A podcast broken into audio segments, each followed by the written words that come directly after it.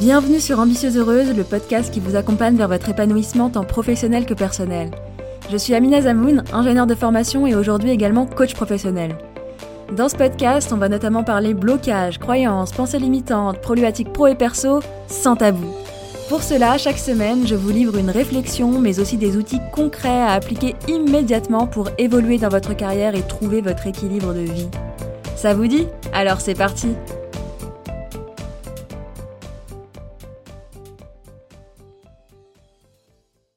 Bonjour à toutes et bienvenue dans ce cinquième épisode de la série La Minute Ambitieuse Heureuse.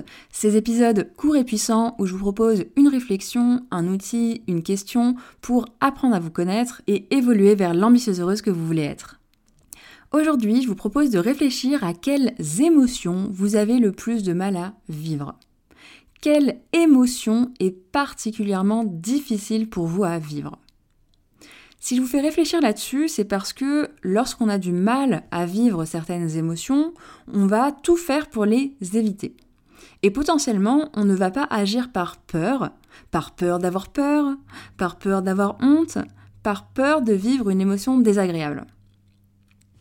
Et si vous avez écouté l'épisode 10, si ce n'est pas le cas, je vous y renvoie, je vous parle de la gestion des émotions et du fait que quelle que soit l'émotion, ressentir une émotion ne fait pas mal. Ça peut être désagréable de sentir la gorge serrée, le ventre noué, d'avoir chaud, les mains moites, etc. Mais ça ne fait pas mal. Et du coup, il n'y a aucune raison à éviter finalement une émotion désagréable. Sauf que lorsque c'est le cas, ça nous bloque, ça nous maintient dans l'inaction et ça nous empêche d'évoluer et d'aller vers notre ambition et par conséquent de donner le meilleur de nous-mêmes aussi aux autres. Donc du coup, ce que je vous propose aujourd'hui, c'est d'identifier l'émotion qui vous fait le plus peur, que vous évitez au maximum, et d'apprendre à la vivre tout doucement, tranquillement.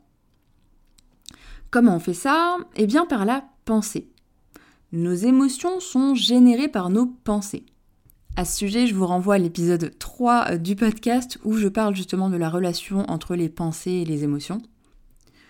Donc finalement, la première étape que je vous propose ici, c'est de vivre cette émotion, cette émotion qui est difficile pour vous, dans un cadre qui est assez propice. Donc par exemple, vous vous mettez dans une pièce seule et vous repensez à une situation qui vous a fait ressentir cette émotion qui est particulièrement désagréable et difficile à vivre pour vous. Donc là, vous vous remettez un petit peu dans cette situation, vous y repensez et par la pensée, eh bien, vous allez ressentir cette émotion. Et ici, ce que je vous propose, c'est de revenir au corps, de ressentir qu'est-ce que fait cette émotion dans votre corps. Qu'est-ce que ça vous fait?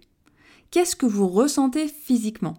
Donc je reprends un petit peu mes exemples de tout à l'heure, mais vous allez peut-être ressentir le ventre un petit peu serré, vous allez peut-être ressentir du chaud ou du froid selon l'émotion en question. Donc vraiment, essayez de revenir vraiment au corps et de ressentir tout ce que cette émotion vous fait ressentir et de laisser en fait cette émotion vous traverser. C'est un exercice qui est hyper puissant parce que c'est comme ça qu'on apprend à vivre nos émotions. Et quand on sait vivre toutes les émotions qui existent et que ce n'est plus un problème, eh bien, plus rien ne nous arrête. J'ai aussi envie de vous dire de vous laisser le temps. Laissez-vous le temps et allez-y tranquillement. Moi, j'ai encore du mal avec l'émotion de la honte, par exemple, mais c'est quelque chose que je vis et que j'expérimente de plus en plus.